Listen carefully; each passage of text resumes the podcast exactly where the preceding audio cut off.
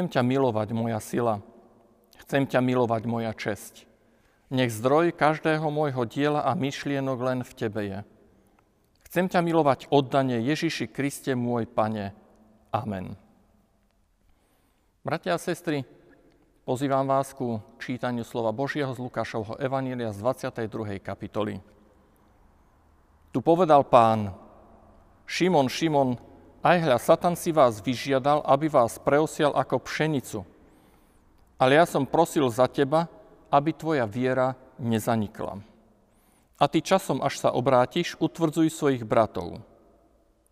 On však povedal, pane, hotový som ísť s tebou aj do väzenia, aj na smrť. Ježiš mu riekol, hovorím ti, Peter, dnes kohút nezaspieva, kým tri razy nezaprieš, že ma poznáš. Amen. Bratia a sestry, viete, čo treba urobiť, keď treba pripraviť dobrú maltu?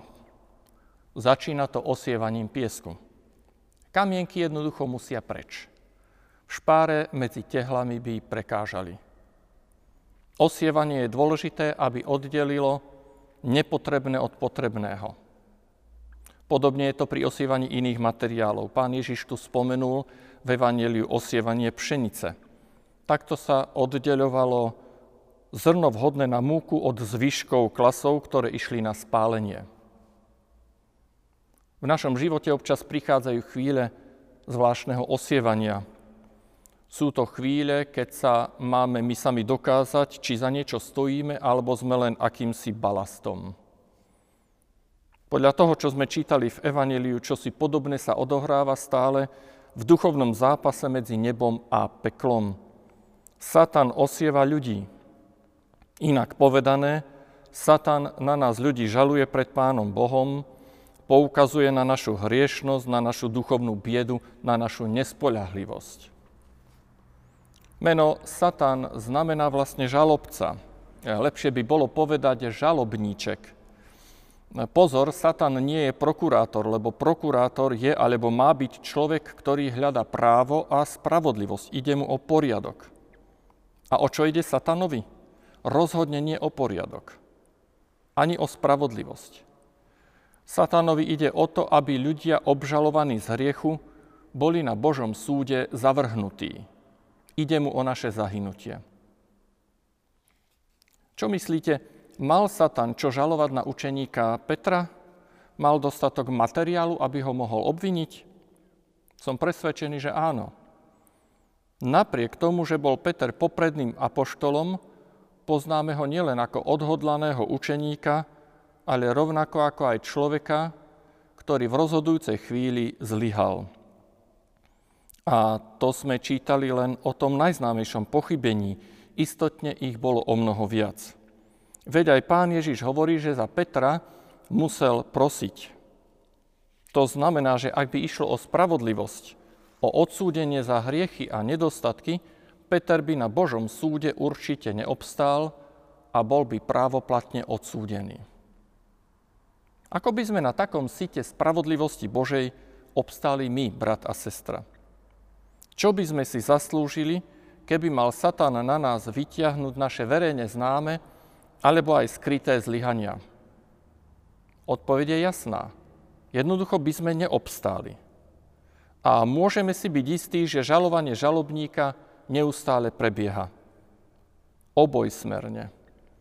Satán na nás neustále žaluje všetko zlé, čo sme urobili. Obťažuje tým pána Boha, aby ho popudil proti nám. Aby ho priviedol k rozhodnutiu vylúčiť nás z Božej lásky. A Satan svojim žalovaním neustále obťažuje aj nás samých. A aj to robí dvojakým spôsobom. Niekedy nás zvádza k malomyselnosti a zúfalstvu. Naše hriechy nám neustále pripomína a nesmierne ich dramatizuje. Človek neobstojí, ak chce takému intenzívnemu obžalovaniu odolať sám. Často potom končí v beznádeji alebo rezignuje na vieru. Niekedy skončí v alkoholizme, inokedy v bezbrehej samopaši alebo v najhoršom prípade aj v samovražde. Druhé pokušenie voči nám ide opačným smerom, keď naše hriechy Satan zľahčuje a nahovára nám, že vlastne nič zlé nerobíme a nemusíme si z toho vôbec robiť ťažkú hlavu. Oba tieto prístupy sú osvedčenou satanovou taktikou a preto sú pre nás nebezpečné. Ako dobre, že máme k dispozícii Božie slovo, ktoré nám o tom otvorene hovorí, odkrýva satanové karty. Ako dobre, že do tohto zápasu proti, na, proti satanovi na našej strane vstupuje Pán Ježiš. V prečítaných slovách Petrovi povedal, prosil som za teba, aby tvoja viera nezanikla. Všimnite si, to nie je ocenenie veľkej viery apoštola Petra. To je otvorené priznanie Petrovej slabosti. Peter zlyháva, ale pán ho neodsudzuje. Ježíš prosí za Petra a tak mu dáva novú šancu. Napriek Petrovej slabosti a nedokonalosti mu napokon dáva aj významné úlohy. Peter sa má stať významným dôležitým apoštolom. Nie vďaka tomu, že bude vo svojej viere neomilný. Peter bude apoštolom napriek svojej nedokonalosti. Bude apoštolom preto, že ho Kristus bude brániť, viesť a dávať mu silu k službe. A toto je pre nás nesmierne potešujúca zväzť. Prežívame pôstnu dobu. To je čas nášho obvyklého seba skúmania a prehodnocovania našich postojov. Pôst nás pozýva k tomu, aby sme sa sami, poviem to tak preventívne, preosievali. Skôr ako nás stihne Boží súd, skôr ako Satan na nás začne žalovať, máme sa zahľadiť na svoj život a prosiť Boha, Pane Bože, ukáž mi, v čom zlyhám, pomôž mi vyvarovať sa slabosti. Keď svoje zlyhania uvidíme, vedie nás Ježišov postoj k Petrovi ku krásnej skúsenosti. Ak zostanem blízko Krista, on dokáže cez mňa šíriť požehnanie napriek mojej nedostatočnosti. Dobrým služobníkom Krista budem nie vďaka tomu, že ja som dobrý, ale že dobrý Ježiš je mocnejší ako moja zloba. A toto uistenie z Božieho slova je veľmi oslobodzujúce. A tak sa nebojme, bratia a sestry, osievania svojich myšlienok, postojov a rozhodnutí. Osievajme na site Ježišovej pravdy a lásky všetko, čo v živote robíme.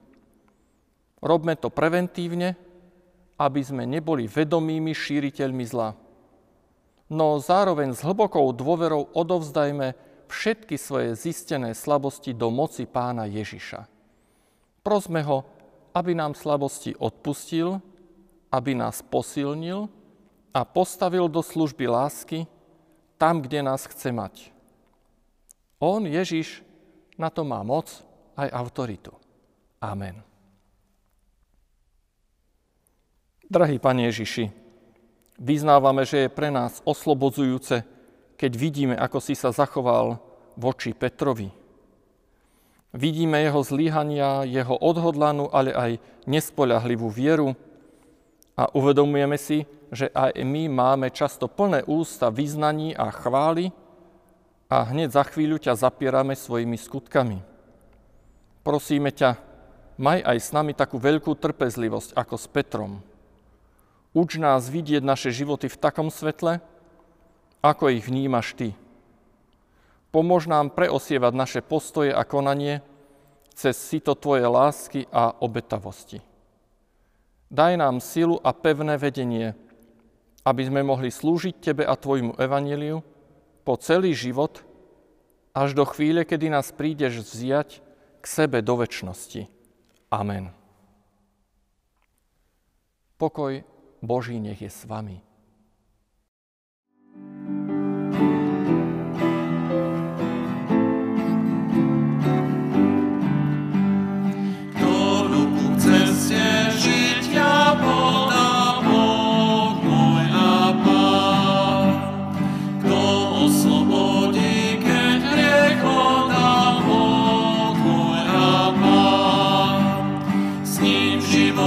Život svoj